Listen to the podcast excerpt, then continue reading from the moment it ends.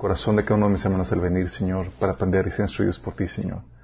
Te pido, Señor, que tú hables a través de mí, Padre, que toques la vida de las personas que estamos aquí, Señor, y también, Señor, que toques la vida de las personas que están escuchando este mensaje donde quiera que se encuentren, Padre. Señor, que podamos salir de aquí con mayor sabiduría, revelación y entendimiento, Padre. Ayúdanos, Señor, te lo rogamos en nombre de Jesús. Ok, esta es la sesión 2. Eh, y recibí algunos comentarios de la, de la primera sesión y la verdad es que los comentarios que me dieron fue que algunos se perdieron a mitad del estudio. que otros me comentaron de que sentían que el cerebro se les derretía. Ah. Estaban así como que, oh. De hecho, me dice, me, me, me, comentó uno de que tuvo que salir, pararle, salir de la casa y masajearse la cabeza porque. sí, eso, sé que es un tema complejo, chicos. Y la idea es tratar de hacerlo lo más sencillo y lo más simple posible. Sí. Entonces, el día de hoy vamos a desmenuzar mucho lo que vimos la vez pasada y vamos a entrar a ver la temática de hoy, que es la normativa de herida del diseño. Um, haciendo un repaso de lo que vimos la vez pasada, estábamos platicando acerca de, que la Biblia enseña la existencia de un orden universal. ¿Se acuerdan que habíamos platicado eso? Hay un orden que Dios estableció para toda su creación.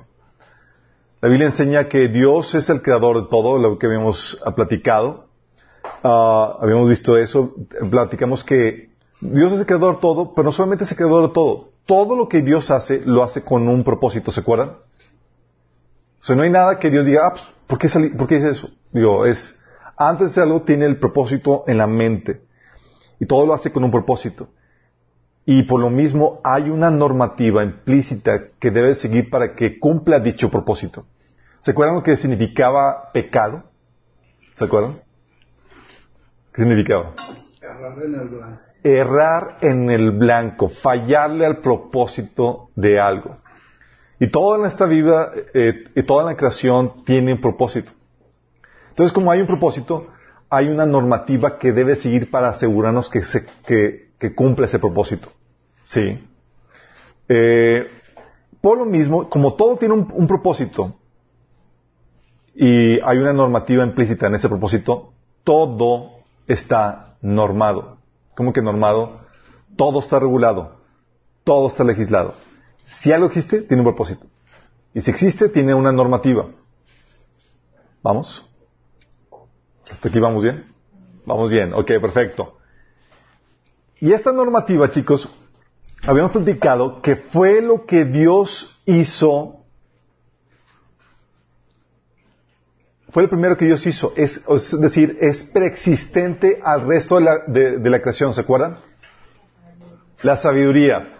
Proverbios 8, habíamos leído Proverbios 8 que decía que fui, eh, que fui creado desde antes de los montes, antes de la creación de Dios. Fue la primera de sus obras. Antes de que Dios creara el universo, ¿qué fue lo primero que Dios hizo? Las reglas, la normativa. Sí. Y la Biblia habíamos platicado que le llama a esta, a esta normativa, a esta serie de leyes, le llama sabiduría, habíamos platicado. O también, ¿cómo se le llama? Le, le, daba dos nombres, la Biblia le da, dos nombres, le da sabiduría y le da el nombre de ley de vida. ¿Por qué ley de vida? Porque es la normativa que se requiere para traer a la vida cualquier sistema y para permitir su buen funcionamiento. ¿Sí? La ley de muerte, por tanto, es la violación a esa normativa que produce su destrucción. ¿Se acuerdan? De cualquier sistema.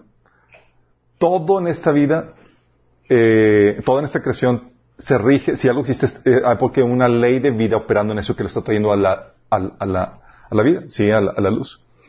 Y eh, la Biblia, habíamos platicado que Jesús es el autor de la vida, de esta ley, pero el enemigo es el que está usando la ley de muerte para traer destrucción. ¿Se acuerdan? Entonces hay una ley de vida que permite que florezcan eh, familias, individuos, personas, sociedades, empresas, la misma eh, creación, la tierra y demás. Y hay una ley de muerte que eh, violar la normativa lleva a su destrucción y el enemigo se encarga de, eso. ¿Se acuerdan que habíamos platicado eso? Ok, eso lo habíamos platicado. Entonces, habíamos platicado que eh, todo eso lo habíamos visto y habíamos también platicado que para um, ¿cómo le explicamos o cómo le hago para explicar la existencia de dicho orden a un incrédulo? ¿Qué, ¿A qué recurso tuvimos que acudir para poder explicar la existencia de esa normativa a un incrédulo, a una persona que no cree en Dios? Como nosotros como creyentes nos basamos en la Biblia, podemos decir, claro, la Biblia enseña claramente que Dios gobierna sobre todo. ¿Sí? Eh, por cierto, también habíamos discutido que Dios también está involucrado en la política. ¿Se acuerdan? También en la política. ¿Está Dios involucrado? ¿Hay alguna área en la creación donde Dios no está involucrado? gobierna sobre todo, habíamos platicado eso.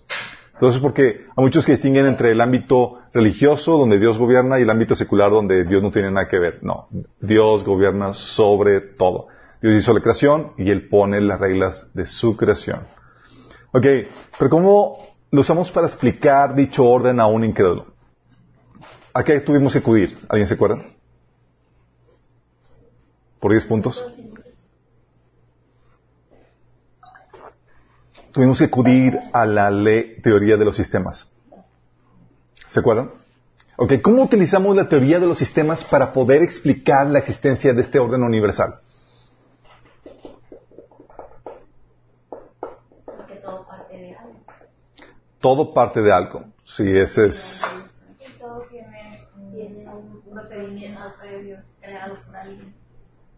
La teoría de los sistemas lo que hace es que estudia el comportamiento de los sistemas. Y lo interesante del caso es que todo en esta creación existe en la forma de o, o como parte de un sistema. Todo. ¿Sí? Tú eres un sistema y existes como parte de un sistema. Y todo existe en esa, en esa dinámica. Y hemos platicado por qué. Porque Dios es un Dios sistémico y todo lo hizo en su misma naturaleza. ¿Se acuerdan? Dios es un Dios trino entre las personas. Y la y hay varias características que tienen los sistemas y todos los sistemas comparten ciertas características por igual.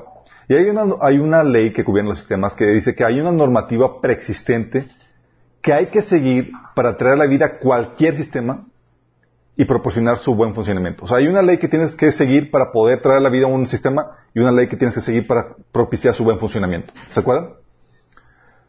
Y eso aplica para todo. Oye, quiero hacer una silla, chicos. Quiero hacer una silla. ¿Puedo hacerla de cualquier forma? Oye, agarro un... agarro dos rebanadas de pan, le pongo mayonesa y digo, y te pregunto, ¿qué haces? Y yo, voy a hacer una silla. ¿Lo puedo hacer de cualquier manera? Hay una normativa que tengo que obedecer para poder traer a luz ese sistema. Oye, si te entrego un carrete de hilo, así como que para que me cosas un calcetín o lo que tú quieras, y digo, oye, hazme con esto una silla, ¿podrías? no, porque hay una normativa que tienes que seguir. ¿Sí? Oye, tu cuerpo tiene que tener, si hay una normativa que lo trae a la vida, tiene que tener ciertas partes para que pueda funcionar, tiene que tener un corazón, una mente, eh, un cerebro, tiene que eh, tener la composición de cierta orden, los, los órganos, tiene que tener cierto orden para que traiga, para que esté, venga la vida. ¿Cierto o no? Eh, una familia, por ejemplo, es un sistema social. ¿Lo puedo hacer de cualquier forma? Sí. ¿Cómo distinguirías a una familia de un gobierno? Sí. O de una empresa. Hay diferentes cosas que lo distinguen una cosa de otra. Sí. Oye, voy a armar una familia. ¿Y cómo, cómo lo hacer? No, pues voy a contratar a dos empleados y voy a tener, eh, o sea, no, no estás haciendo una familia, no estás siguiendo la fórmula para construir una familia, ¿sí?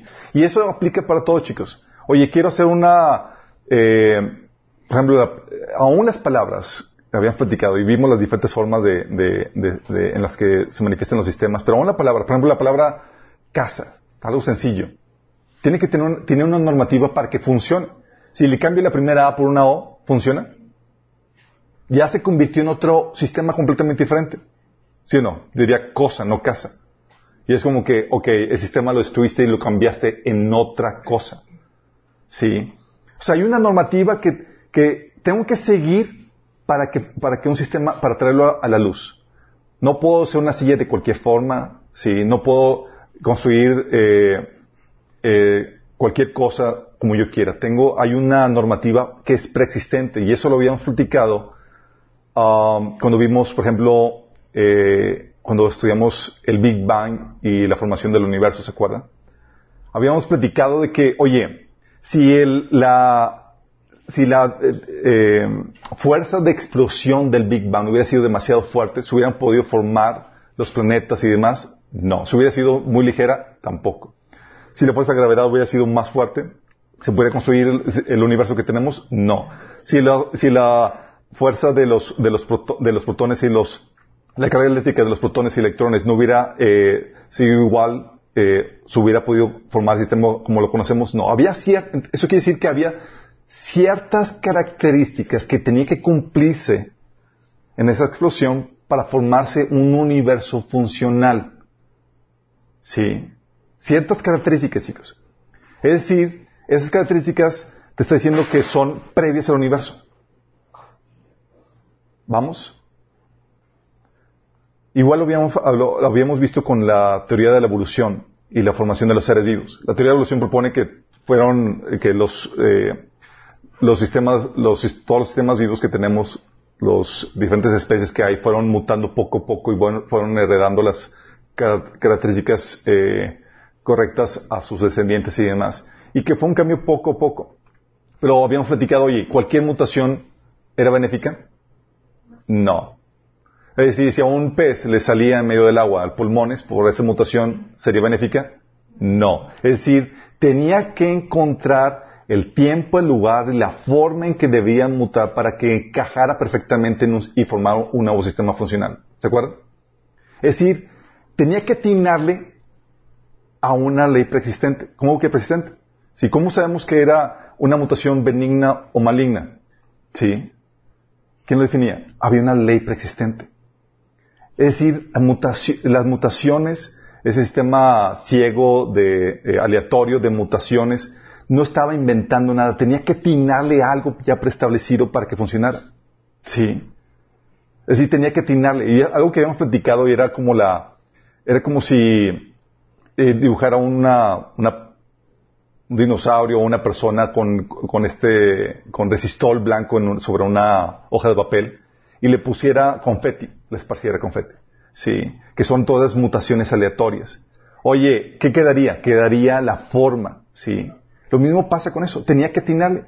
Había una forma, o sea, la mutación, las mutaciones y la teoría de evolución no podía generar un organismo como ellos quisieran o como se diera al azar. Tenía que atinarle a una fórmula preestablecida. ¿Sí? Por eso, chicos, por esa fórmula preestablecida, no puedes formar un sistema como tú quieras. Por ejemplo, ¿puedes formar un sistema que vuela como tú quieras? Oye, quiero hacer un sistema que vuela, un avión. ¿Lo puedes hacer como tú quieras? No. ¿Qué es lo que tienes que hacer? De hecho, ¿cuánto tiempo se tardó el ser humano en encontrar la fórmula para, eh, eh, correcta para formar un avión? ¿Cuánto tiempo nos tardó? No fue sino hasta principios del siglo pasado, chicos. Y fue que le llamamos un descubrimiento. El hombre no lo hizo. No es como que, ah, sí, voy a hacer algo que vuele. Sí, y y haces algo al azar, o sea, pones una un, palito como, y lo quieres aventar y va a volar. No, tienes que diseñar algo que cumpla las características necesarias para que el sistema vuele. Es decir, tienes que descubrir la fórmula para que se dé. Eso te dice que es preexistente la normativa, que tienes que encontrar y descubrir la forma para eso. ¿Me explico? Oye, puedes formar un sistema que cocine como tú quieras. Oye, quiero hacer algo que cocine mis alimentos. Tengo que hacer, tengo que idear algo y va a tener que hacer, va a caer dentro del rango de una estufa, un microondas o algo por el estilo. Pero no puedo hacerlo como yo quiera, sino que tengo que descubrir la fórmula, la fórmula correcta para poder crear un sistema con ciertas características. A lo que voy con esto es que eso te demuestra el hecho que no puedas hacer un sistema como tú quieras para producir tal efecto, te habla de que es un sistema, es una normativa preexistente tal como lo enseña la Biblia. ¿Me explico? La Biblia te dice que fue lo primero que hizo Dios. Sí, excelente lo que hizo Dios. Y eso te muestra porque te se muestra claramente porque tú no puedes hacer las cosas arbitrariamente. Tienes que descubrir la fórmula para eso. ¿Sí? Oye, ¿puedes formar un sistema para sentarte como tú quieras? ¿Una silla? ¿La puedes formar como tú quieras? No. ¿Sí? Oye, ¿una sentadera con, un, con una pata funcionaría como silla? No, no funcionaría como eso. Hay un sistema que permite el buen eh, que permite la, construcción de eso. Y hay un rango que te permite de variación. ¿Sí? Pero eso te demuestra el hecho que no puedes hacer las cosas de forma arbitraria. Te dice hay una normativa preexistente a la cual tú te debes someter. ¿Me explico? Para cualquier cosa hay una normativa persistente a la cual te debes someter. Ah, están, el fijo se está ahorita cerca, vamos a subir para. Entonces, es algo que, que, tenemos que entender esto. La Biblia te habla acerca de, de, esta normativa presente y lo vemos en la, en la práctica, chicos. Por eso, oye, ¿cuántos siglos quiso, eh, por, por cuántos siglos quiso el ser humano poder volar. ¿Se acuerdan todas las películas y todas las veces que, que oye, que agarraban una alas y demás y nomás no podían y se lanzaban o hacían un montón de, variantes y nomás no le atinaban a la fórmula. No le atinaban a la fórmula. Aún el foco, ¿se acuerdan cuántas veces, digo, este, ¿cómo se llama? Eh, Thomas Edison, dicen que tuvo que, eh, tuvo que experimentar mil veces prueba y error, prueba y error, hasta que encontró la fórmula correcta para hacer un foco funcional. Sí. Pero el hecho de que tengas que descubrir el cómo te habla de que hay una normativa persistente. ¿Me explico? Sé que esto así vuela la, tapa de eso, pero es muy importante porque te habla de que nosotros no podemos construir algo arbitrariamente como queramos tenemos que descubrir la fórmula y someternos a ella. ¿Me explico? Es la normativa persistente. Y todo lo existente, entonces hay una normativa que, se, requiere para traer la vida a un sistema y para su buen funcionamiento. Y esa normativa es preexistente. Tú no, tú no lo determinas, tú la descubres. ¿Sí? Así como la evolución lo descubrió, así como el Big Bang descubrió, latinó, sí, a cómo traer eh, en una explosión, cómo concebir o, traer a la luz un sistema funcional o un universo funcional. Pero también la Biblia te enseña, o, también con la teoría de los sistemas podemos ver que todo existe en la forma de o dentro de un sistema. Todo. Sí. Los átomos son sistemas. Los que forman moléculas son sistemas. Las moléculas forman, células, son sistemas. Las células forman órganos, son sistemas. Los órganos forman cuerpos, son sistemas. Los cuerpos forman personas, son sistemas.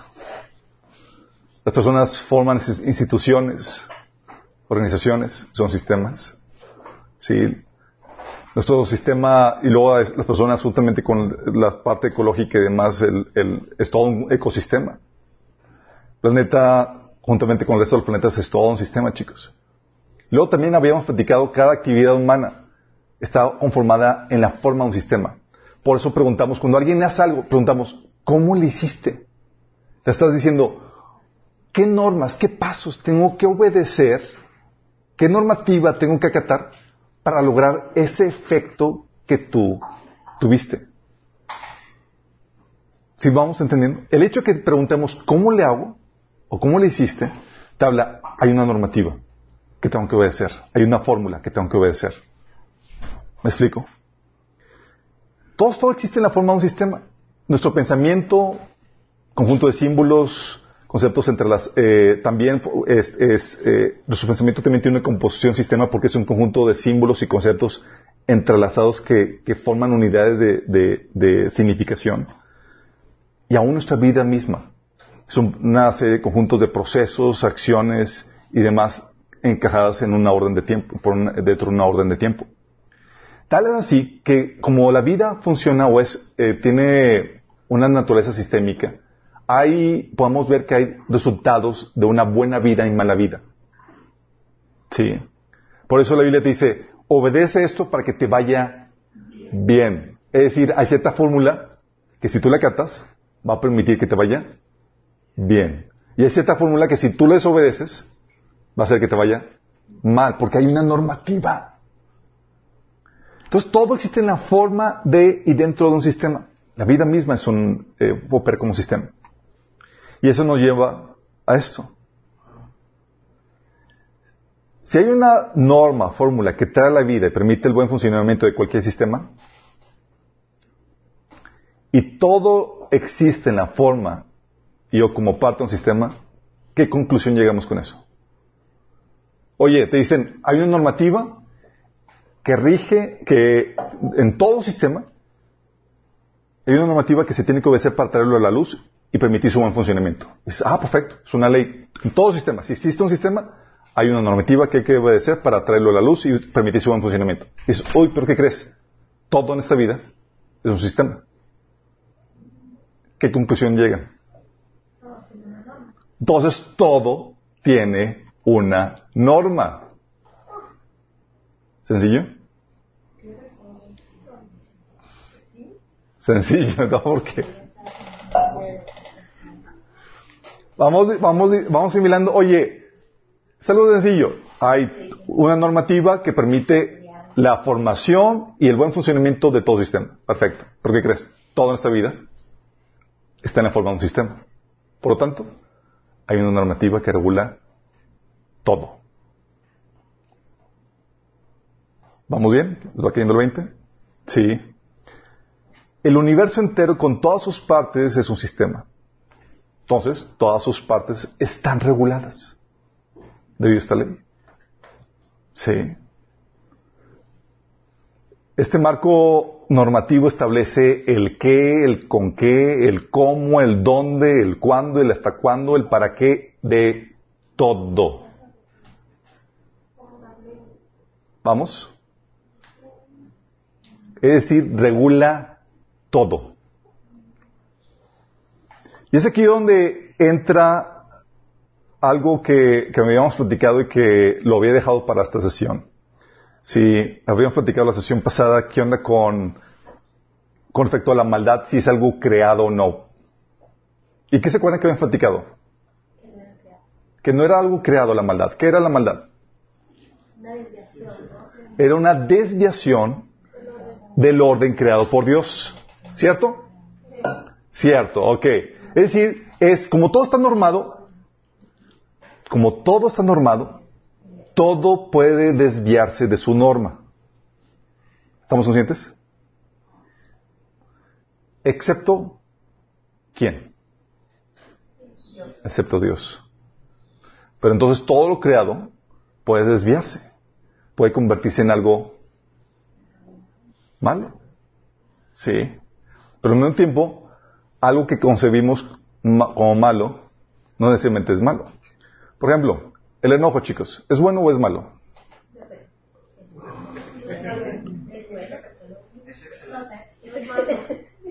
¿Has escuchado enojarte es pecado? ¿Sí o no?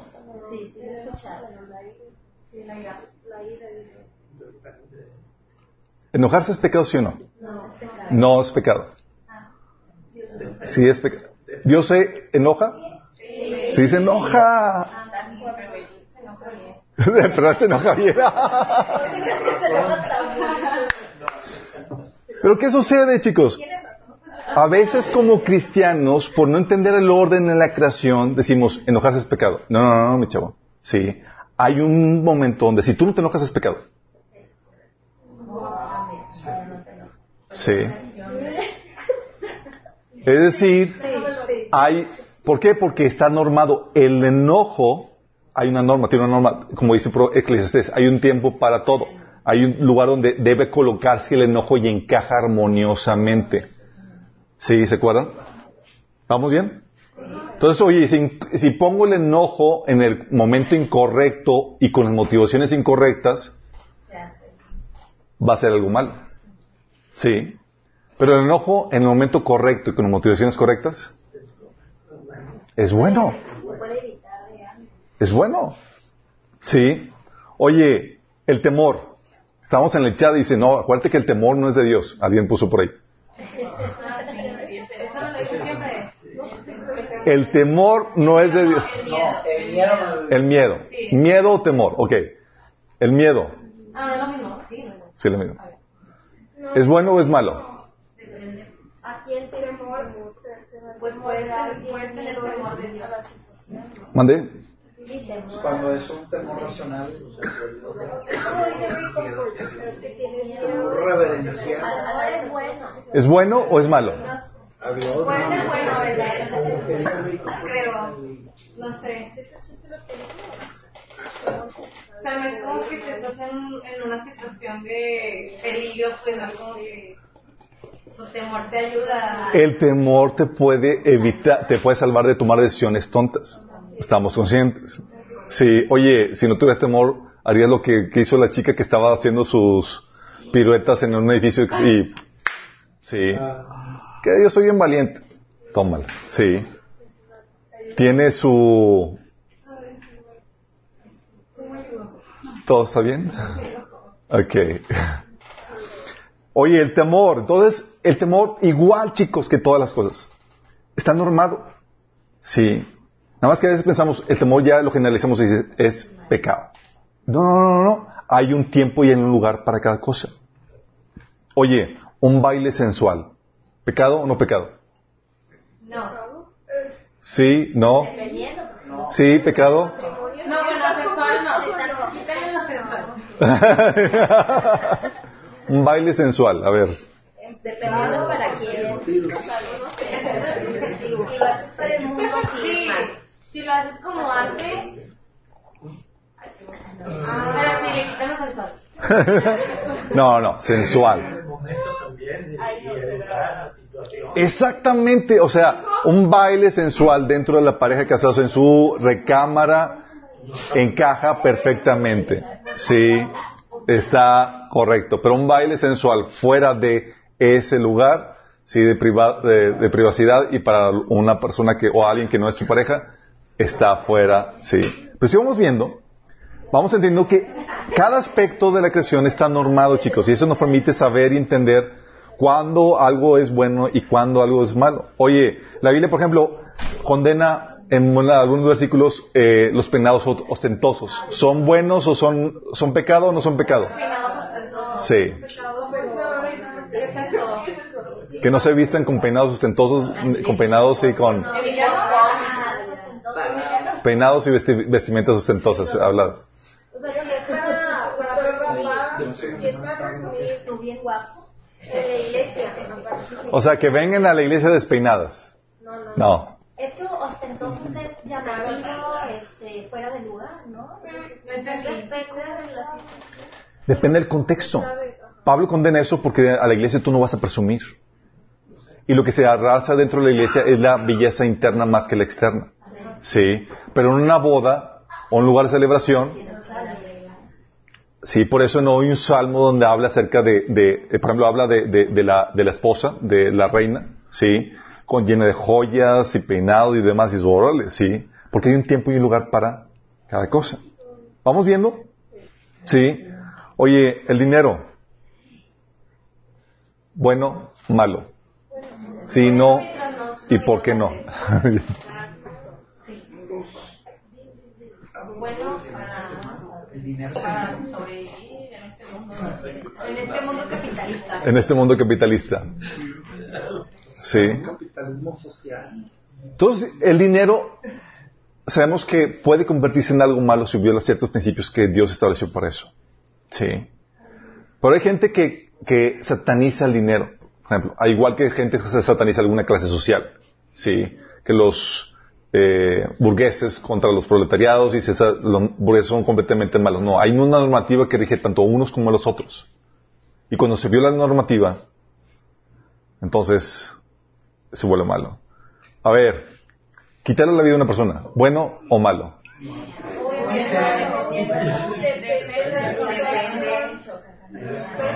Es que esa cosa me confunde demasiado. Hay que sí.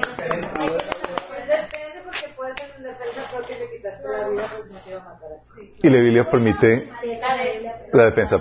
Así es. Entonces, quitar la vida a una persona puede convertirse en algo malo si se viola la normativa establecida para esa actividad.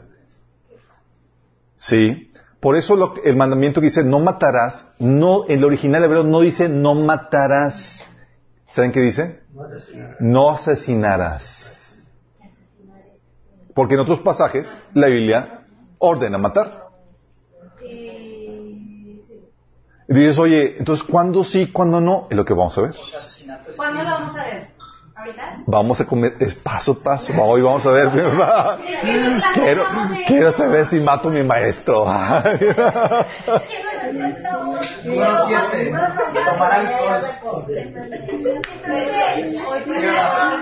No, no lo puse. A ver, una, tomar alcohol, ¿bueno o malo? Bueno, bueno. Borrachos. Bueno. Estar en vivo, estar en Ok, ¿qué es lo que la Biblia, qué es lo que la Biblia condena en cuanto al alcohol? Emborracharse. Emborracharse, que es una violación a la normativa de tomar bebidas alcohólicas. ¿Es tomar alcohol? ¿Va? Ok. La muerte, ¿bueno o mala? Ganancia. Ganancia. Es más un... ganancia. Sí, sí. Es pasar de un lugar a otro. Para mí Es el morir es mejor. ganancia. Es lo mejor morir. Pero cumplir ¿Es buena o mala la muerte? Ya después de que cumpliste tu buena para la gente que sí, propósito. al cielo y los otros no. Porque estaría mal la muerte. Po- ¿Podría ser la muerte algo bueno? Sí. Sí. ¿Cuándo? Muy malo. Cuando tienes a, O cuando ya terminaste el propósito. ¿La muerte de Cristo fue algo bueno? Sí. Ah, entonces puede tener un lugar bueno. Ah. Ok, oye, sí, imagínate si Hitler viviera para siempre.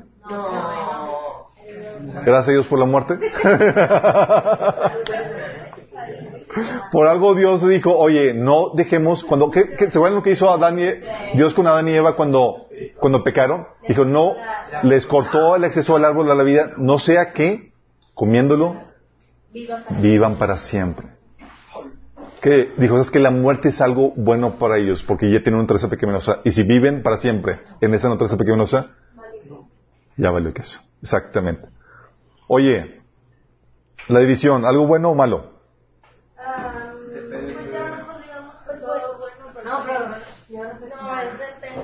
División División, en las tinieblas, pues bueno, ¿no? División, pero si divides, ¿La división es algo bueno o malo? No, no, no como, no, no como, eh, como, depende, obviamente hay una normativa que hay que seguir para, para saber si va a funcionar para bien o para mal. Ok. Las partes que pensamos que está bien, chicos, a ver, el amor, ¿bueno o malo?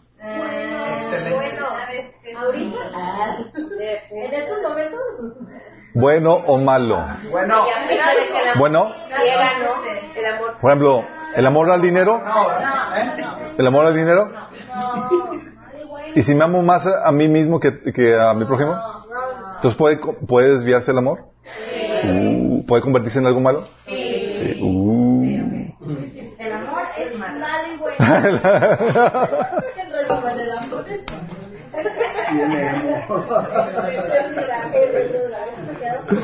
A ver, la tolerancia, chicos. ¿Buena o mala? Mala. Digo, también buena y mala. Depende de qué es lo que estás tolerando. No puedes tolerar el pecado. De tolerar el pecado. Entonces, ¿puede ser la tolerancia algo bueno? Sí. ¿Puede ser algo malo? La paz. ¿Bueno o mala? Depende con quién. Ah, buena. Buena y buena, ¿no? Porque. Ajá. Cuando Eh, dice la Biblia que dice la Biblia que el anticristo por medio de la paz va a destruir a muchos. ¿Qué tal? Bueno, O qué tal Jesús cuando dijo, o qué tal Jesús cuando dijo, no vengo a traer a traer paz sino espada. Entonces, hay un tiempo donde es correcto tener la correcto tener la, la, paz y otro donde es correcto tener la guerra. A lo que voy con todo eso, chicos, es si algo existe en esta creación, puede volverse en algo bueno o malo porque está normado. Si se viola la normativa de eso, se va a convertir en algo malo. Por eso no podemos decir, ah, esto es malo, esto es bueno. No, no, no, no. Es cuáles son los principios que lo regulan para volverlo bueno o cuáles son los principios que se tienen que violar para que se vuelva en algo malo. ¿Vamos entendiendo? So, por eso no podemos decir, ah, esto es bueno, esto no podemos sa- sa- salir con ese tipo de simplezas, chicos. ¿Vamos entendiendo? La problemática aquí es cómo determinamos, o cómo discernimos dicha normativa. Si la cosa no es tan sencilla, entonces, si todo está normado en esta creación, como lo enseña la ley de- del sistema, todos los elementos dentro de un sistema están normados y todos vivimos dentro de un sistema y todo lo que existe está normado entonces, ¿cómo sabemos entonces cuál es el orden de las cosas? ¿Cómo puedes decir, ah, matar aquí está bien, acá está mal? ¿Cómo sabes que, sabes que la tolerancia aquí está bien, la tolerancia allá está mal? Dios te pone un feeling. Sabiduría. Sí, con, con la ley. Conociendo la, la ley. El- Dios te pone el corazón. O sea, yo siento en mi corazón que eso es bueno. pero eso tiene que ser auto- O sea, no hay un, ¿habrá algún criterio así claro, entendible, que me ayude a discernir esta normativa que Dios estableció en su universo? En mi clase dicen que es el razonamiento. Razonamiento. Sí, la problemática con el razonamiento es que todo razonamiento tiene una base de premisas que se aceptan por fe. Uh. Entonces, de acuerdo a las premisas aceptadas de forma a priori, que tú, que tú eh, eh, aceptas por fe, vas a tener conclusiones diferentes. Por ejemplo, si tú aceptaste que la evolución es real y que no existe Dios, vas a llegar a conclusiones diferentes a si ace- aceptaste la existencia de Dios y que la evolución es, es ficticia. Pero bueno, vamos a ver la primera, el primer elemento para discernir la normativa dentro del orden de Dios. ¿Están listos? Mm, ok. Y es la normativa adherida al diseño, chicos. Normativa adherida al diseño.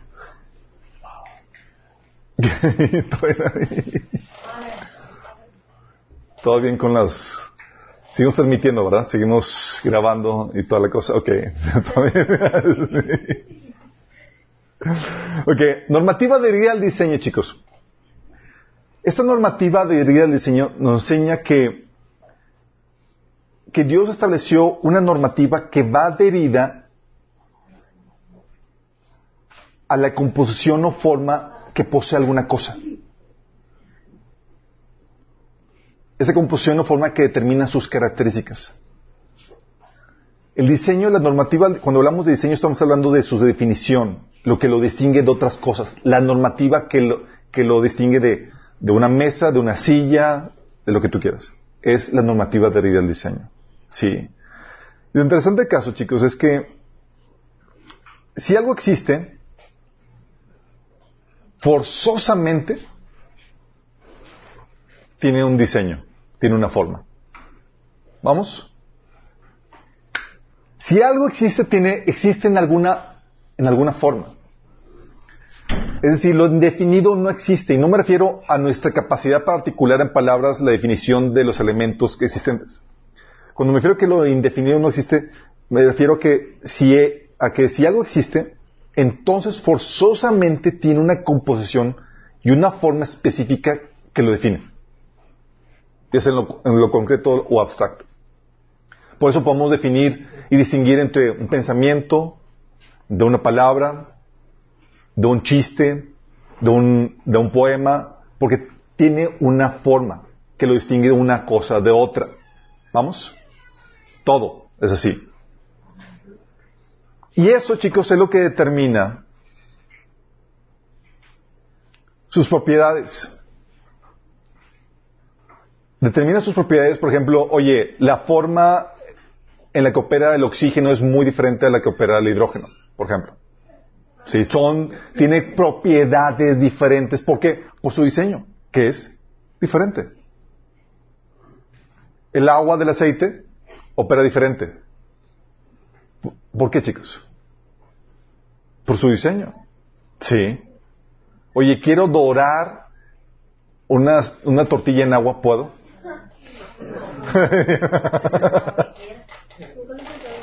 no puedo. Sí. Hay una normativa que está adherida al diseño. Opera el aceite de forma diferente al agua. ¿Sí? El cemento versus el petróleo opera diferente. Una cosa es el cemento y otra cosa es el petróleo. ¿Y qué es lo que lo distingue una cosa de otra? Es el diseño. Sí, su definición. ¿Qué es lo que permite que tengan diferentes propiedades? Aún los espíritus, por ejemplo, y eso opera para todos, chicos. Um, por ejemplo, los seres humanos sabemos que son diferentes a los espíritus. ¿Por qué? Porque somos tangibles. Sabemos la, la diferencia de diseño entre uno y otro. ¿Sí? De hecho, es lo que Jesús decía en Lucas 24, 39. Decía, miren mis manos y mis pies, soy yo mismo. Tóquenme y vean, un espíritu no tiene carne ni huesos como ven que los tengo yo. ¿Qué está diciendo? Hey chicos, vean, prueben, toquen, ¿sí? Y está diciendo, vean la normativa de diseño. ¿Soy espíritu o soy una persona real? Está diciendo, no, pues si te podemos tocar, si tienes huesos y carne, podemos descartar que eres espíritu. ¿Por qué? Porque hay una normativa de, eh, de adherir al diseño, chicos, que termina sus propiedades. El espíritu, un espíritu no tiene carne y hueso, entonces sabemos que sus propiedades no puede ser que, tenga, que esté encarnado. Por eso, chicos, y es algo que hemos visto en diferentes formas, pero todo aplica para eso. Hay una normativa, una ley que determina eh, las propiedades de cada cosa, chicos. ¿Se acuerdan cuando vimos, bueno, lo vimos en el taller de escatología que acabamos de terminar? ¿Se acuerdan qué pasaba, por ejemplo, si a ti te llegan a cambiar el ADN? ¿Por qué estás así irredimible? Deja de ser humano. Entonces cambia tu diseño y luego cambia entonces tus propiedades. Entonces la normativa va adherida al diseño. ¿Sí? Porque dice la Biblia que no es a los, a los ángeles que vino a socorrer, sino a los descendientes de Abraham, a los seres humanos. Por eso la Biblia dice en Apocalipsis 14, de 9 al 10, que si alguien adora a la bestia y su imagen y se deja poner la eh, en la frente la, o en la mano derecha su marca, saben que ya va, pase directo al lago de fuego. Y dices, oye, ¿qué pasó? Hay un cambio de diseño, entonces hay un cambio de propiedades. Y eso aplica para todos, chicos. Por ejemplo, es lo mismo, chicos, díganme ustedes, creer en Jesús, en Jesucristo, que murió y resucitó al tercer día, que creer en Jesús, el hijo de, de Lupita, aquí vecino nuestro. No es lo mismo, ¿verdad? ¿Por qué?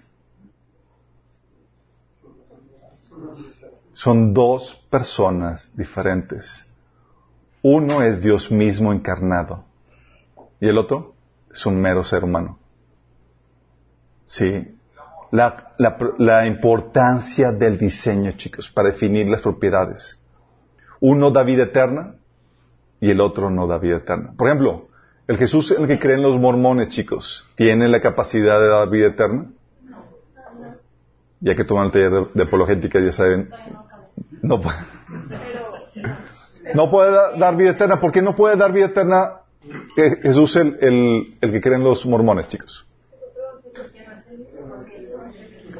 Porque no es Dios. Cuando te dicen, oye, yo creo en un Jesús, lo, dicen los mormones que creen en un Jesús que fue engendrado, o sea, en el cielo, que el Padre eh, tuvo relaciones con una mujer eh, espiritual y tuvo, de ahí nació Jesús y que es hermano de Satanás y demás. Dices, oh, no, no es el mismo. No es el mismo. Sí. Tú estás creyendo en otro Jesús. Entonces, como es otro Jesús, que este Jesús en el que creemos, el que Jesús bíblico, tiene estas propiedades. Tú le cambias esto, pierde las propiedades. Por eso Jesús decía que si no creen que yo digo ser, en sus pecados, van a morir. Sí. No solamente determina sus propiedades el, diseño, chicos, también determina las normativas que lo tienen. Tienes, por ejemplo, el caso de, um, de cómo opera, por ejemplo, un cuchillo. Sí. ¿Alguien pu- puede pasar un cuchillo de por allá, chicos? Ándale.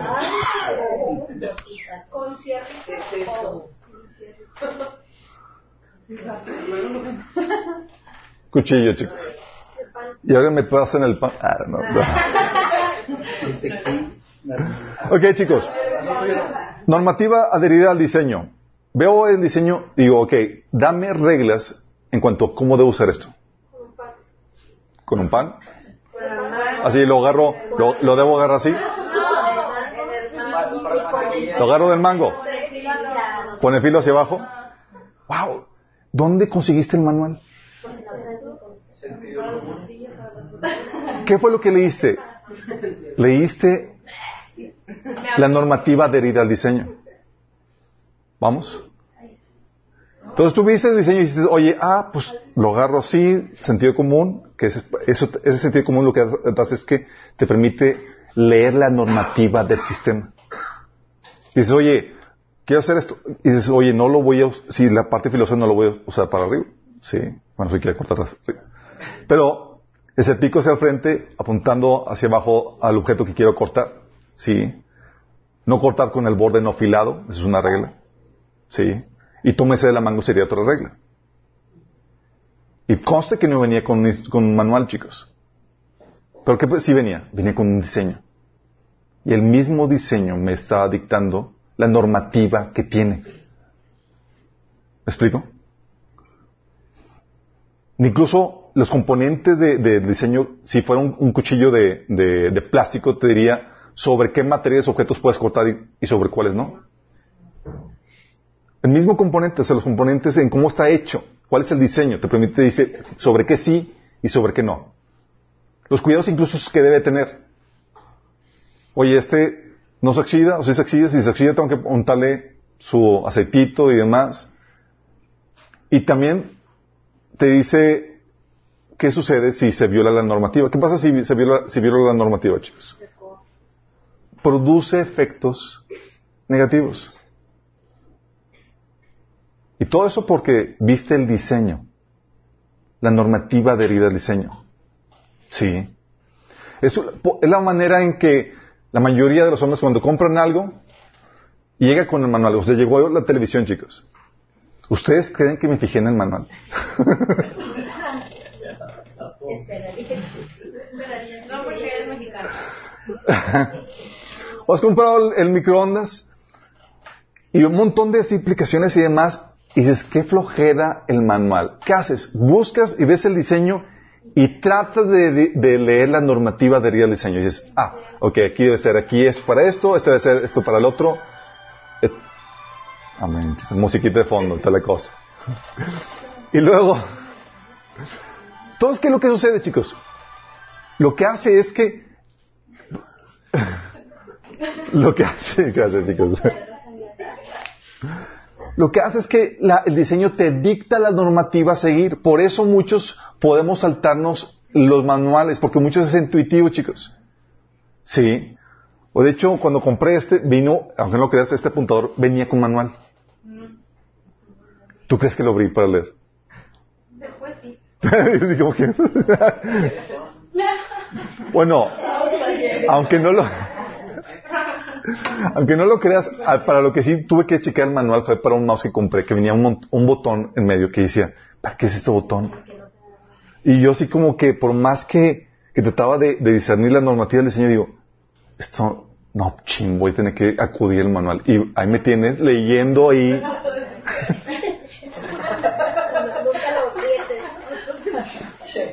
Sí, pero es por la normativa de vida del Señor que podemos hacer uso de cosas sin haber leído manuales, chicos. Porque leemos de forma intuitiva, usando el sentido común, las reglas adheridas al diseño. ¿Sí? Cosa que tú vas desarrollando conforme vas creciendo. Un niño pequeño no sabe discernir la normativa adherida al diseño. Por eso requiere de un adulto. ¿Sí? Un niño no sabe cómo utilizar correctamente un cuchillo, por eso no se lo prestas. O le das uno sin filo. ¿O no hacemos esto? ¿Por qué? Porque sabemos, ok, todavía no discierne la normativa y es peligroso en tus manos. Es decir, como eres tontito todavía, porque todavía no disciernes la normativa, vas a violar la normativa y te vas a causar daño. Sí, acuérdense que todos nacemos ignorantes, sí, sin experiencia y rebeldes, chicos. Eso lo vimos en Padres Sabios, acuérdense. no se dicen, eh, sí, los niños. No, pues todos venimos de allá, chicos. Sí. Oye, te digo, chicos, por ejemplo, si hubiéramos traído eh, parte de paletas de, hielo y, paletas de, de, de, caramelo. De caramelo, chicos. Le digo, oye, chicos, repartan ahí las paletas de hielo. A algunos les tocaron de hielo y otros les tocó de caramelo. Le digo, no pueden tomarse eso sino hasta el final del estudio. No, pues es de Cuando allá. lo queda de caramelo. Que dices, oye, la paleta de hierro se me va a derretir, tengo que hacer algo al respecto. ¿Por qué? ¿Es, ¿Me permites meterlo al congelador? Porque tú ya lees la ley de adherir al diseño. O sea, es que no puedo esperarme hasta el final para tomarme la paleta. Tú estás discerniendo la normativa adherida al diseño. Sí. Oye, por lo mismo, ¿se regula o te multan si, si llevas un pepper spray en tu bolsa? No te multan, pero ya no está permitido. Oye, ¿qué tal una arma de fuego en tu bolsa? Requiere ciertos permisos, más complicado, que porque es diferentes, chicos. Sí, es diferente diseño, diferente normativa que lo regula. Sí. Y el diseño lo que eh, cambia la normativa, si cambia el diseño, cambia la normativa y regula, ese, ese normativa adherida al diseño regula su existencia y su buen funcionamiento. Por eso sacamos normativas como sencillas como las del cuchillo. Sabemos cómo utilizarlos porque discernimos o vemos la normativa adherida al diseño. Pero esas normativas, eh, tú las ves porque también el diseño arroja las normativas particulares de cada cosa, chicos. Ah, y eso te permite no hacer copy-paste a normativas de forma indiscriminada. ¿A qué me refiero? Por ejemplo, hay gente que dices, oye, es que los principios de la familia aplican a la iglesia. ¿Aplican? O sea, ¿tú te debes someter al pastor como te sometes a tu papá? No. Sí. Porque es un diferente diseño. Gracias a Dios. Es diferente diseño. ¿Estamos conscientes? Sí. El diseño de las- los principios que aplican al gobierno son los mismos que aplican para la familia o la empresa.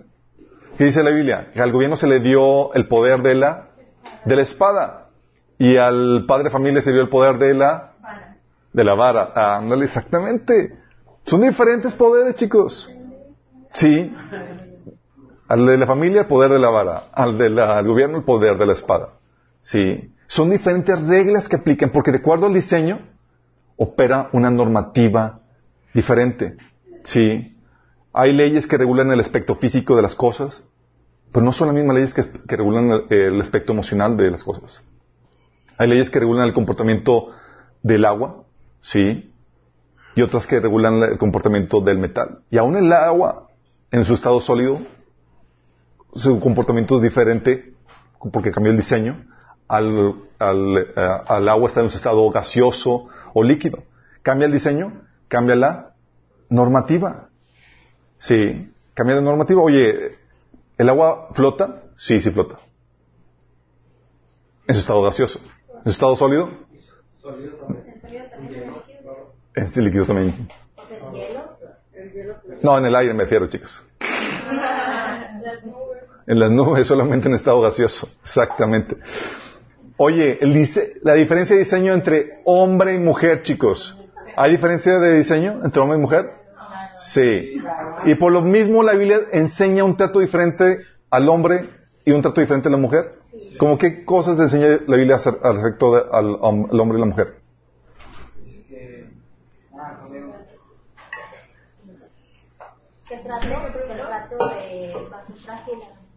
Primero Pedro capítulo 3 dice que los hombres deben tratar a la mujer como vaso más frágil. ¿Porque somos frágiles? Porque son más, así son más frágiles. Más frágiles que el hombre. Que el hombre. Sí. Son más frágiles, pero más resistentes, chicos, que es diferente. Sí. Por eso nos sobrepasan en longevidad las, las mujeres. Pero sí. Oye, dice, oye, ¿por qué la Biblia me dice que debe tratar a la mujer como vaso más frágil? Porque son diferentes. El, dis, la, el diseño de la mujer es diferente al del hombre, entonces hay una normativa diferente. Sí. Por eso también al hombre se le trata de forma diferente. De hecho, una de las cosas que habla Pablo acerca de, dice, le dice a Timoteo que se comporte varonilmente. Es como que varonilmente. O sea, hay, hay, hay características no varoniles. Sí, hay características no varoniles, chicos. Sí. Y el diseño lo va, te va diciendo qué cosas sí, qué cosas no. Por eso, tú puedes decir que hay normativas que aplican para, para un, algo de acuerdo a su diseño y cambian de acuerdo a su diseño. Y hay gente que quiere utilizar las mismas reglas. Por ejemplo, hay gente que me dice, no, es que eh, los, los, eh, los, seres humanos sí podemos, eh, pueden tener eh, actividades, relaciones homosexuales porque los animales también los tienen. Dices, o sea, animal, una cosa. Sí. Ser humano, diseño diferente. Sí, captamos, diseño diferente. Sí, oye, mi perro ha tenido muchas perras. Sí. Es un promiscuo sexual y se le permite, chicos. se le permite. La normativa para el perro, mira, feliz. Sí. Ser humano, diferente, chicos. Si aplique la normativa diferente, ¿me, me, ¿quiero yo utilizar o aplicar en mí la misma normativa que un perro? No. No somos iguales. Aplica la extensión de diseño. Por eso, la Biblia te dice que, a, por ejemplo, de, eh, a, a Dios se le debe de dar un trato diferente. Por ejemplo, ¿Dios es lo mismo que un ser humano, chicos? No. Entonces hay una diferencia de diseño. Entonces a Dios se debe de tratar de forma diferente. Por ejemplo, ¿qué característica o qué trato diferente se le debe dar a Dios por ser Dios? Adoración. La adoración. ¿La adoración se le podemos dar al, ser humano? No. no. ¿Qué más, qué otro trato se le debe dar a Dios con respecto al, al hombre? Reverencia. Reverencia. Sí. Temor. ¿Te acuerdas que dice no temas a quién? A los hombres. Teme a quien tiene la capacidad de quitarte la vida y, y arrojarte al infierno. Entonces hay, al distinguir que hay una diferencia de diseño entre, o sea que Dios y tú no es diferente, tú ya distingues la normativa, entonces aplica diferente. ¿Sí? No puedo tratar a Dios como un ser humano. ¿Vamos?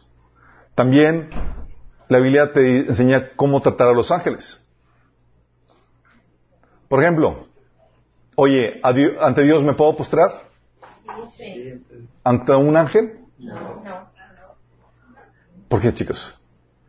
Son diferentes. El, cambia el diseño, cambia la normativa. ¿Se acuerdan qué pasó cuando este, el apóstol Juan se postró dos veces ante el mismo ángel. Tenía al otro. Pero imagínate qué tan glorioso estaba el ángel como para que... Pero ¿qué le dijo el ángel? Hey, no, soy un consiervo igual que tú. Se adora a Dios, no a mí. Sí. Por eso también la Biblia te dice, oye, ¿cómo debes de tratar a tu prójimo? Sí, con respecto a los animales, ¿debes de tratar igual a tu prójimo, a ser humano, que los animales? No hay diferencia. Sí. También la Biblia te dice, por ejemplo, oye, aún entre personas y personas hay diseños, por ejemplo, hay el necio. Y Proverbios 26, del 4 5, Proverbios 9 8, 8 te dice, ¿cómo trates a un necio? Sabes que tu diseño es de necio, entonces ya cambia la normativa, te tengo que tratar diferente. Bueno. ¿Sí vamos entendiendo? Sí. Oye, ¿cómo debo tratar a, cómo debes de tratar a tus papás? Y gracias a Dios que tú distingues quién es tu papá y quién no, gracias a la normativa de diseño. Sí. Si no hubiera esa normativa, no sabemos cómo darle un trato diferente a tu padre de cualquier otro fulano. La Biblia te enseña cómo debe tratar a los padres. Éxodo 20 te dice que honra a tu padre y a tu madre. La Biblia también te dice cómo debe tratar a las viudas. oye, es una mujer, ok, ¿está casada o no está casada? No, no está casada, está viuda. Ah, entonces tiene un diseño diferente. Sí, oye, ¿es una viuda mayor o joven? Ah, es, es, es joven. Ah, es que la viuda joven hay un trato diferente, debe de animarle y exhortarle a que se vuelva a casar. Oye, es mayor. Ah, ¿Tiene buen testimonio? Sí, entonces debe tener tal, eh, puedes apuntarle a la lista de ayuda de la iglesia. Pero de acuerdo a su diseño, chicos, cambia la normativa de cómo se, qué trato se le da. Vamos viendo. Oye, la Biblia te dice cómo tratar a tu esposa. Oye, no puedes tratarla igual que tu hija, ni puedes tratarla igual que tus papás. La Biblia te enseña cómo tratar a los ancianos. Oye, ella es, mayor que tú. De hecho, ¿sabes cómo dice la Biblia? Dice, párate, eh, la, instrucción, ah, la instrucción es tratarlos con, con, reverencia. La Biblia habla, hablaba en Levítico 19:32 que te levantes con, la presencia de los, de los ancianos en, señal de reverencia. Imagínate. ¿Sí? ¿Pero por qué? Oye, ya tiene canas, ya es grande, es mayor y demás. Ya tiene un diseño diferente que a un niño. Entonces tiene un, la Biblia ordena un trato diferente, porque la normativa es diferente. Si no es lo mismo pecar contra, contra un niño que, eh, eh, que le mataste a su mascota que, que pecar contra un gobernante, o pecar contra un ángel, o pecar contra Dios. Todo varía de acuerdo a la, norma, a la normativa del diseño. ¿Se acuerdan cuál es la normativa? ¿Cuál es la pena por pecar contra Dios? La muerte eterna. Sí. Es algo que hemos platicado. Oye, ¿te traías igual un frasco de vidrio que uno de plástico? ¿Por qué? ¿Tú discriminas?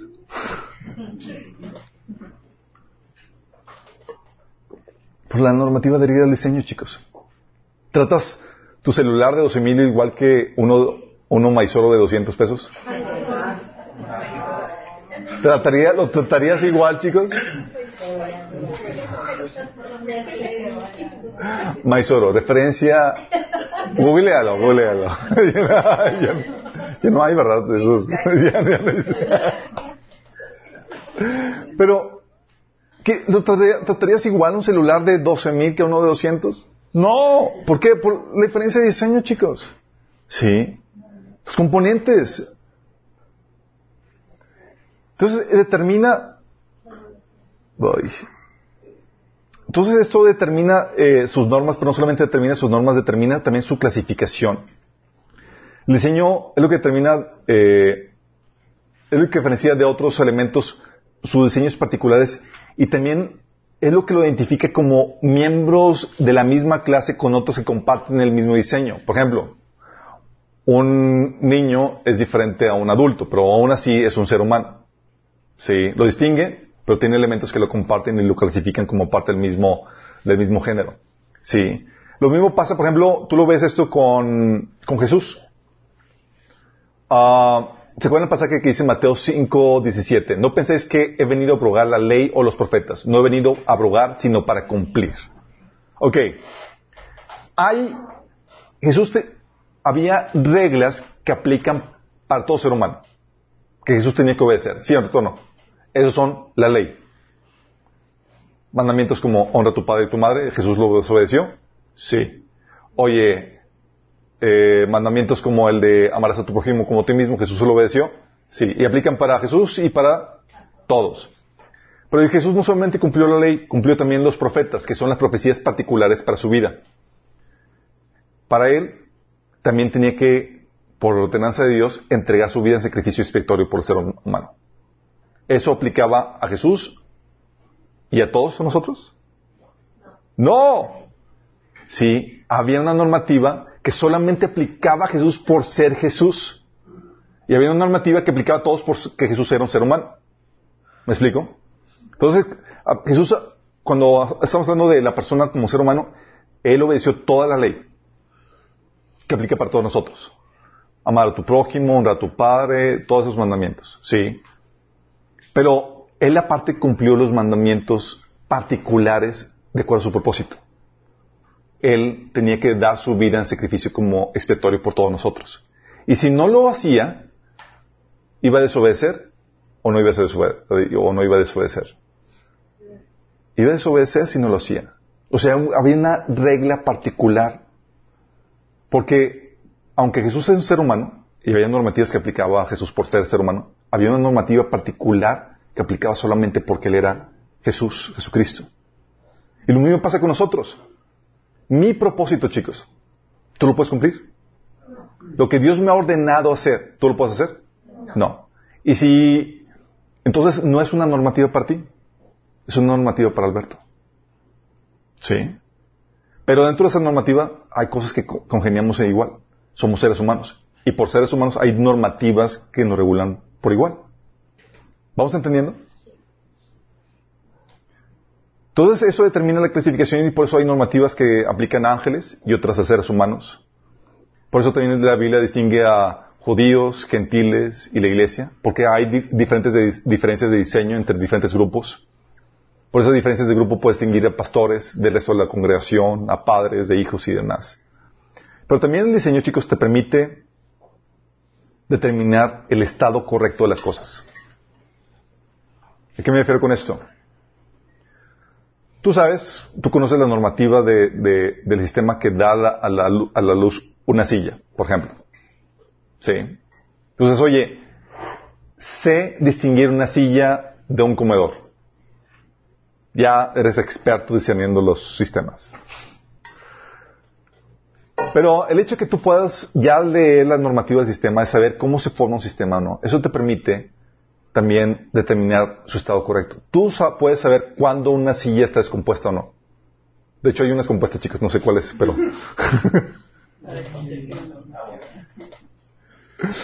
pero si le está tocado, oye, esta ya está por quedarse. De hecho, mi esposa se ha querido varias veces ya de alguna, de dos sillas de aquí. De hecho, siempre se quejaba de que le tocaba la mala. ¿Pero por qué, chicos? Porque sabes que hay una normativa de cómo debe ser una silla. Y si no, y si la silla no te sostiene, sino que te derrumba al piso, sabes que algo está mal. ¿Vamos? ¿Por qué? Porque el diseño, cuando ya sabes cuál es el diseño de algo, tú ya sabes cómo deben ser las cosas. Por ejemplo, ¿cómo distingues un cuerpo sano de uno enfermo? O si yo llego tosiendo contigo y dices, ¿o estás enfermo? No, no, desde que nací así toso. Así soy. Y dices, ah, caray, no, eso no está bien. Sí. ¿Por qué? Porque ya sabes cómo se compone un cuerpo sano.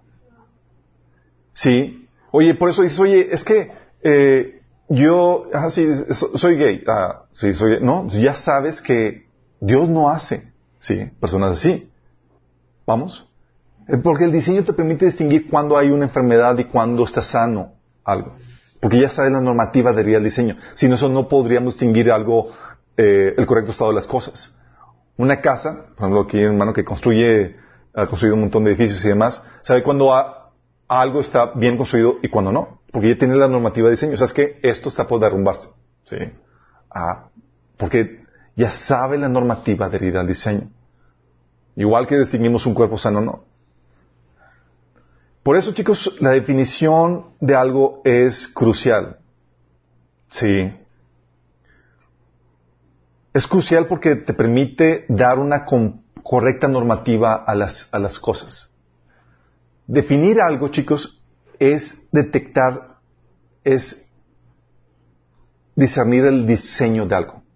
Sí. Vamos a definir algo. Vamos a decir, vamos a, establecer qué es de lo que no es. Sí. Y es muy importante porque te imaginas qué pasa si defino mal un problema. Das malas soluciones, como diseñé mal la normativa de diseño de este problema, la normativa que voy a aplicarle va a ser incorrecta. ¿Por qué? Porque la normativa va a adherir al diseño. Y si el diseño me estoy equivocando, entonces voy a dar soluciones incorrectas. Lo mismo pasa, oye, defino mal un delito, como lo sucedió en California, donde ya si, si hay un abuso de menor, pero si se lleva menos de 10 años, ya no es delito. Entonces, oye, ya lo definí, entonces, sí. Si no defino bien correctamente el delito, puedo no castigar un delito correctamente, sí. O puedo castigar algo que no es un delito, por una mala definición. Sí. Si no defino bien una enfermedad, puedo dar un mal diagnóstico y un mal tratamiento. Sí. Oye, si no defino bien las propiedades, por ejemplo, de la secadora de pelo. No defino bien las, las propiedades. ¿Podría cometer alguna burrada? Oye, me meto a la tina de baño con la secadora de pelo. Bye.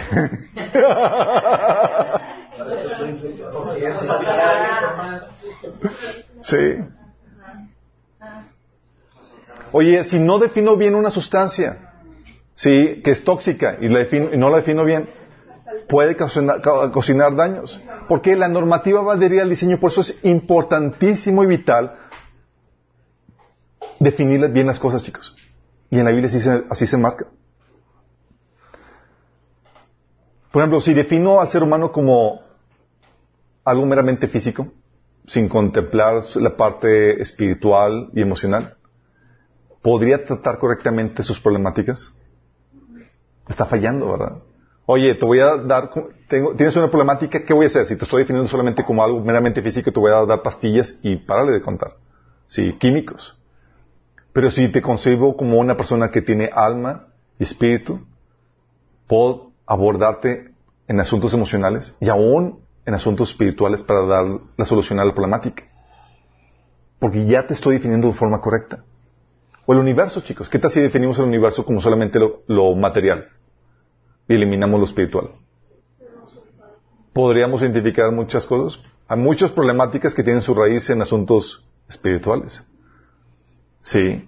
¿Te das cuenta de lo importante que es la normativa del diseño? Si no defino bien el diseño, la normativa resultante va a ser incorrecta.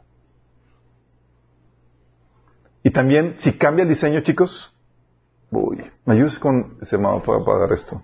Faltan cinco minutos. ¿Tienes el...? Sí, por favor. Y también, chicos, ¿qué pasa si cambia el diseño? ¿Cambia la normativa? Por ejemplo,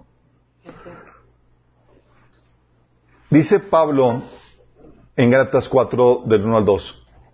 En otras palabras, mientras que el heredero es menor de edad, en nada se diferencia de un esclavo. En nada se diferencia de un esclavo, el menor, mientras que sea, mientras que cuando es menor de edad. Qué triste.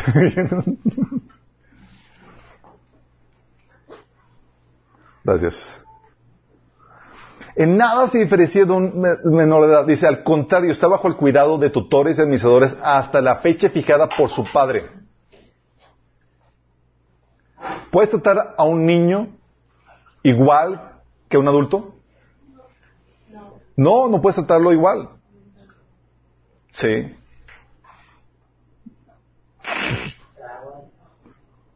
No importa, chicos. Miren, aquí. Excelente. No puedes tratarlos igual. Cambia el formato. Oye, es una persona, sí es una persona. Si tiene ciertos derechos y libertades como cualquier otra persona, sí, en general. Pero cuando es niño, la normativa aplica de forma diferente. Crece, chicos, ya se hizo mayor de edad. ¿Puedes tratar a ese niño, a ese adulto como un niño? No. No. Eso lo mismo se acuerdan padres sabios, hijos grandiosos. Ya es libre. De hecho, se hace responsable. ¿Te acuerdas cuando Dios castigó al pueblo de Israel en el desierto? ¿A quién castigó?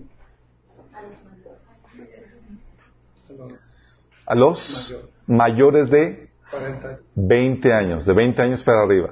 Sí. De 20 años para arriba. ¿Sabes qué? 20 años para arriba van a morir. ¿Qué hizo Dios? Distinguió. ¿Hizo diferencia de diseño, chicos? Sí, hizo diferencia de diseño. ¿Sabes qué?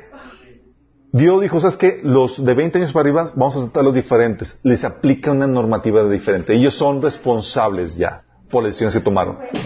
Menores de 20 años son menores de edad, vamos a, a tratarlos diferente. Dios está distinguiendo una normativa para menores de edad y una normativa para mayores de edad. ¿Vamos bien? Entonces, si cambia el diseño, cambia la normativa.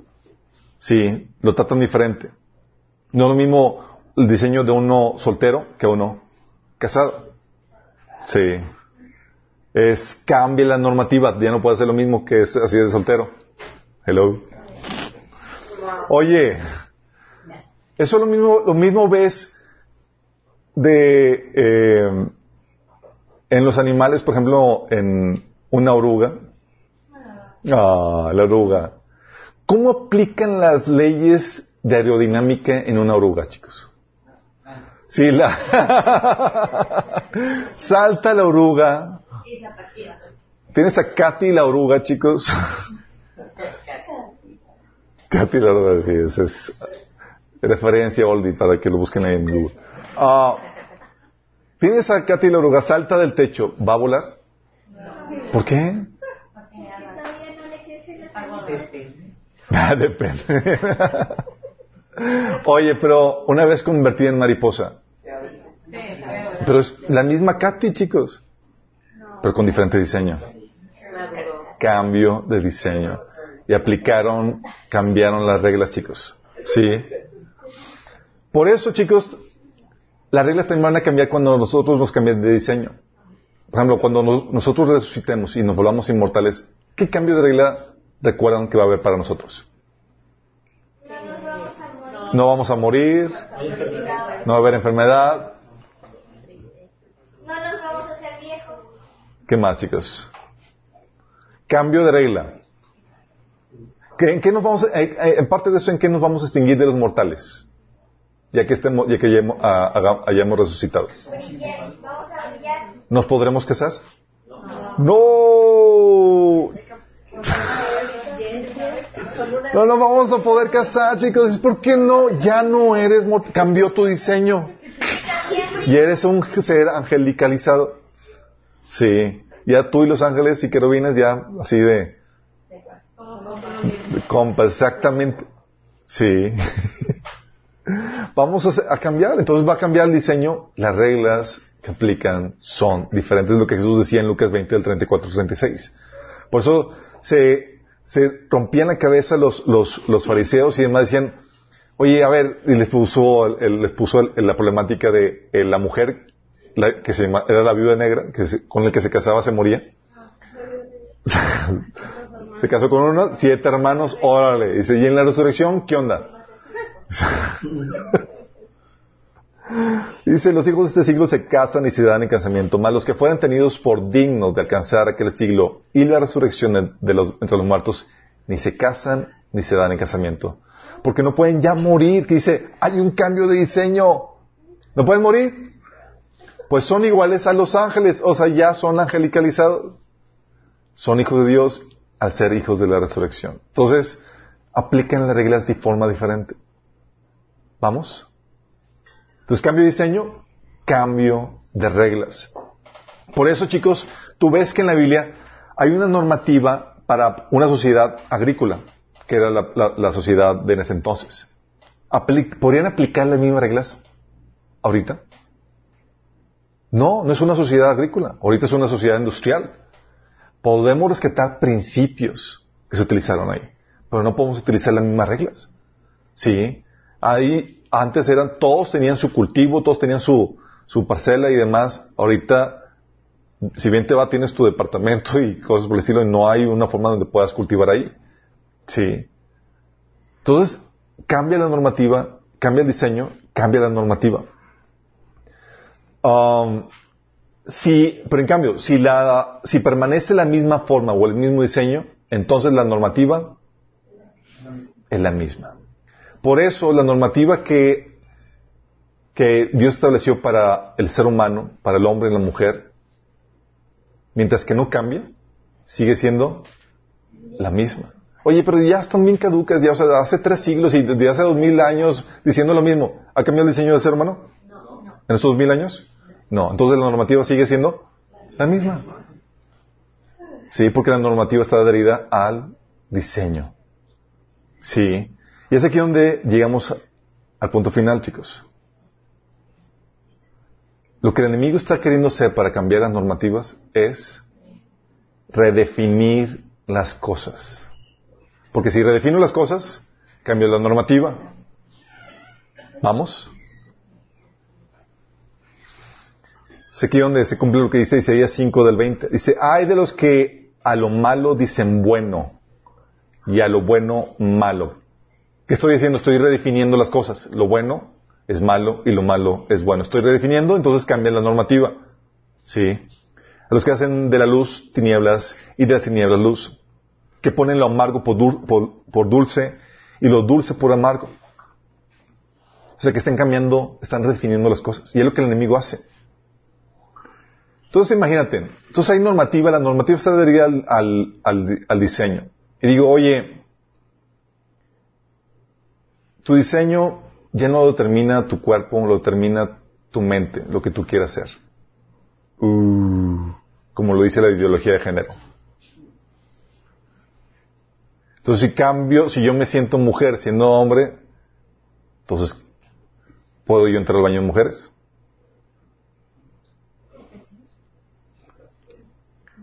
La realidad es que el diseño es algo que ya ha dado por Dios en ese sentido. Sí. Y el ser humano hay cosas que tiene que respetar en cuestión de, de que ya es el orden creado. Lo que el enemigo quiere hacer es cambiar las definiciones para poder estropear el orden creado por Dios. Entonces yo cambio, digo, ¿sabes qué? Tu definición de, sexo ya no lo determina tu cuerpo, sino lo determina tu deseo, lo que tú concibas hacer. Voy a cambiar toda la normativa, chicos, como se está dando. Y por eso tienes tonterías tan grandes como la de hombres compitiendo con mujeres en deportes que nada que ver. Sí. Compitiendo en carreras, en, eh, incluso en, eh, de luchas y demás. O sea, dices, ¿por, ¿cómo? ¿Por qué? Porque estamos violando la normativa de al diseño. Ya no estamos respetando el diseño establecido por Dios. Sí. Veo el diseño, digo, no importa el diseño, yo soy otra cosa. Sí, yo soy otra cosa. Oye, como lo han visto, ¿no? Una persona de cuarenta y tantos años que se cree una niña de siete años. Oye, no está respetando eh, el diseño. Entonces va a violar la normativa establecida por Dios para él. Sí. Distinciones de edad, chicos, que ahorita están violando con eso. Distinciones de género. Incluso la definición de matrimonio.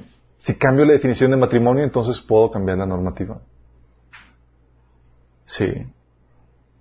Y dicen, es que es discriminatoria la definición de matrimonio tradicional. Toda definición es discriminatoria. Por naturaleza es, discriminatoria. Lo que hace es que te define lo que es versus lo que no es. Te distingue lo que es de lo que no es.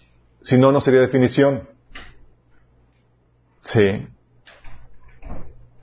¿Saben, por ejemplo, eh, ahorita con el arte moderno y demás, hay una eh, pieza de música en donde la persona se sienta en el piano con, la, con el teclado encima de ella, por no me acuerdo cuánto, cuánto tiempo, y ya, termina. Es un clásico, sí, de hecho. Sí, sí, y dices, no puede ser. O sea, es solamente unos cuantos minutos de, de- de silencio. Y ya. Es, es- y, y- y- y la han puesto como, como una, eh, como una pieza, Se llama, se llama cuatro minutos. cuatro minutos exactamente, algo así. Y dices, ¿cómo puede ser? Porque están violando la definición de lo que es música. Entonces violas la, la definición de lo que es música, destruyes ese elemento. ¿Sí? O la definición de lo que es arte, chicos. La definición de lo que es arte. es- No sé si saben algo del arte moderno. No sé si han escuchado los comentarios donde eh, en, museos de arte moderno, que no son, no son pocos los casos donde los conserjes barrieron y tiraron a la basura eh, piezas de arte moderno porque pensaron que era basura. Sí, que nada más llegaron, barrieron, limpiaron y, sí, literal. Era una pieza, a veces era una, pie- una roca nada más ahí, o eran unos lentes ahí acomodados, o eran unos había unos lentes que dices, y, ah, miran, o era un pedazo de excremento, chicos. Sí. ¿Por qué lo que sucede, chicos? Se, de- se cambia la definición de lo que es arte y con eso destruyes lo- el orden creado por Dios y violas toda normativa. Y acuérdense que el hombre no determina las, las definiciones, las descubre. Es parte de la normativa del sistémica. Nosotros solamente des- descubrimos lo que es. Pero, el hombre, lo que está haciendo Satanás para traer desorden a la creación de, de Dios es borrando las distinciones, cambiando, distorsionando las definiciones, para quitar la normativa del diseño. Sí. Y los cristianos también a veces hacemos ese tipo de aberraciones cuando tratamos de aplicar normativas de la familia a la iglesia. Me ha tocado cristianos que dicen, es que el pastor es como tu padre y debes someterte así como te sometas a tu padre acá. Y yo, espérame, estás aplicando principios de la familia a, a la iglesia. O sea, no estás distinguiendo que son dos cosas diferentes, dos diseños diferentes, dos normativas diferentes. O sea, no puedes aplicar lo mismo. Es el mismo principio. No, no, no. Estás violando la normativa adherida al diseño. No puedes hacer eso. ¿Sí? O lo que hace a veces la Iglesia Católica con la definición de adoración. Si, la, saben todas las definiciones de, de- de adoración, que es la tría, la tri- este, este, la tría menor y, un montón de cosas donde, oye, ¿adoras a María? No, no, es, es la tría. Entonces no es como está la cosa. La Biblia es clara. Te postras y has idolatría. Pero empiezan a tratar de cambiar la definición, chicos. Sí. Así como también los testigos de Jehová cambian la definición de Jesús. ¿De quién es Jesús? Ah, pues fue hermano de, de, de, Satanás. Cambiaste la definición, defi- definición de Jesús y Jesús se volvió inefectivo, no salva. Ese Jesús no salva. Sí. Por eso la importancia de las definiciones. Por eso la importancia, porque de ahí se desprende la normativa y se desprenden las propiedades. Cambias la definición, bye, bye. Hasta tu vida eterna está en peligro. Cambia la definición de Jesús, de quién es, bye, bye. Y eso aplica para todos, chicos. Sí.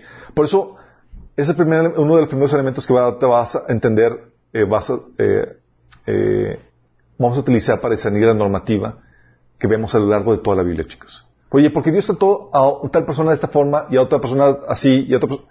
Normativas de del diseño, chicos, son diferentes. Sí. Porque Dios trata al hombre diferente a la mujer. Son diferentes, chicos. Normativa adherida al diseño. Sí. Oye, porque Dios operó de una forma así y o Dios se trata diferente a Israel de a la iglesia. Son diferentes, chicos. Diseños diferentes, propósitos diferentes. ¿Vamos? ¿Dudas?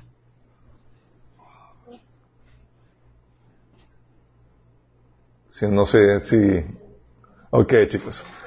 La siguiente vamos a ver la normativa adherida al contexto. Y eso va a resolver un montón de dudas que, que de algunos tienen. Eh, pero te va a ayudar a entender por qué, por ejemplo, matar en algunos casos es lo correcto y en otros casos es indebido.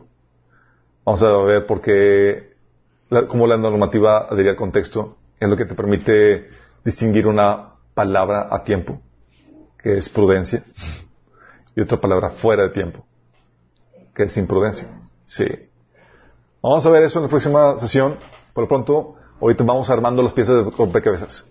Ahí son otros, otros puntos, criterios que vamos, a, vamos a, aprender para discernir la normativa, chicos. Por lo pronto, ya tenemos normativa de al diseño. Sí. Si la gente dice, oye, ¿cómo supiste usar el cuchillo? Se lee la normativa adherida al diseño. Sí. Soy experto lector de la normativa. Vamos a orar.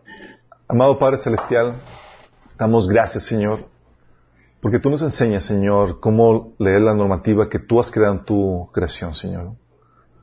Gracias, Padre, porque tú nos enseñas que las cosas no son tan sencillas y no son más complejas, Padre, pero tú no nos dejas en ignorancia, sino que nos das el conocimiento para poder discernir la normativa que tú has creado en tu universo, Señor. Señor, que podamos ser esos elementos que, Señor, que disciernen y apliquen la normativa, Señor, en cada área de nuestra vida, Señor. Que podamos establecer tu reino, Señor, tu gobierno, Padre, en nuestra vida y en nuestro alrededor, sobre cada cosa en la cual tú nos pongas, Señor. Porque sabemos leer la normativa que tú has establecido, Señor. Haznos sabios, te lo pedimos en el nombre de Jesús. Amén. Que nunca acaben de los